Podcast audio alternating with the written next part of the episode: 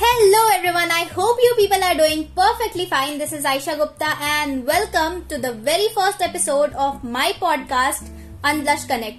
So आपको सबसे पहले मैं बता दूँ Unblush Connect है क्या तो ये एक ऐसा पॉडकास्ट है जहाँ पे हर बार हम एक नए पर्सन को बुलाते हैं उनसे इंटरव्यू लेते हैं और उनकी लाइफ से कुछ ऐसी चीज़ें जानते हैं जो आपको इंस्पायर करेंगी तो आज हमारे साथ में है अंकिता गुप्ता तो सबसे पहले मैं आपको बता दूँ कि ये एक बहुत बड़ी एग्ज़ाम्पल है, जो हम कहते हैं ना कि हम छोटे मोटे अचीवमेंट्स हर बार इग्नोर कर देते हैं, क्योंकि हमें लगता है वो बहुत बड़ी चीज़ अचीव करना इम्पोर्टेंट है। तो ये उसकी बहुत बड़ी एग्ज़ाम्पल है। सबसे पहले मैं उनका वेलकम करना चाहूँगी तो आप क्लैप कर सकते हो। ये so first of all welcome to the show Ankita Gupta thank you तो सबसे पहले हम आपके बारे में जानना चाहेंगे कि आप अभी कर क्या रही हैं और आपकी अचीवमेंट्स क्या क्या हैं। मैं मॉर्निंग टाइम में प्ले ग्रुप चलाती हूँ और इवनिंग में ट्यूशंस भी लेती हूँ। तो यहाँ पे बहुत सारे ऑक्यूपेशन से चूज़ करने के लिए। आपने सिर्फ़ यही काम करना क्यों प्रेफर करा? एक्चुअली मुझे बच्चों के साथ टाइम स्पेंड करना बहुत ही अच्छा लगता है। और ये एक मेरा ड्रीम भी था कि मैं बच्चों के साथ या कोई स्कूल ज्वाइन करूँ। या खुद का अपना कुछ काम करूँ। इस एज में मुझे मौका मिला जब मेरे बच्चे थोड़े बड़े हो गए हैं तो मैंने ये काम स्टार्ट किया और मुझे बहुत खुशी हो रही है। तो ये बहुत बड़ी चीज़ है कि आप अपनी फैमिली भी एकदम प्रॉपरली मैनेज कर पाती हैं और साथ में इतना सारा कुछ कर रही हैं आप अपने लिए भी।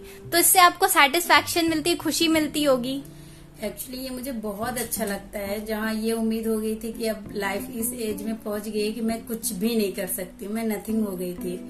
बट इस एज में भी आके मैं अगर ये कर रही हूँ तो ये मेरे लिए बहुत बड़ी बात है और मैं बहुत ही सेटिस्फाइड हूँ अपने प्रोफेशन से। तो आप कुछ टिप्स शेयर करना चाहेंगी कि आप कैसे अपनी फैमिली भी एकदम प्रॉपरली मैनेज कर रही हैं और साथ में आप अपने ट्यूशन क्लासेस और बाकी सारी चीज़ें एकदम अच्छे से मैनेज कर पा रही हैं? कैसे? एक्चुअली मैम मैं बहुत अर्ली मॉर्निंग उठती हूँ। सबसे पहले मैं योगा करती हूँ अपने आप को फिट रखने के लिए। इसके बाद मैं सुबह के टाइम अपने सारे काम क्लियर करके नाइन थर्टी तक मैं बिल्कुल अपने प्रोफेशन के लिए, अपने प्ले ग्रुप के लिए रेडी हो जाती हूँ। फिर मैं बच्चों को वो दो घंटे या तीन घंटे मैं बच्चों को पूरा टाइम देती हूँ। इसके बाद फिर फिर मैं अपने काम में लग जाती हूँ। और बाकी का टाइम मेरा है। मैं कुछ रिलैक्स भी कर लेती हूँ, अपने फ्रेंड से बातें भी कर लेती हूँ। फिर इवनिंग में फोर टू सिक्स में four to five drawing class लेती हूँ।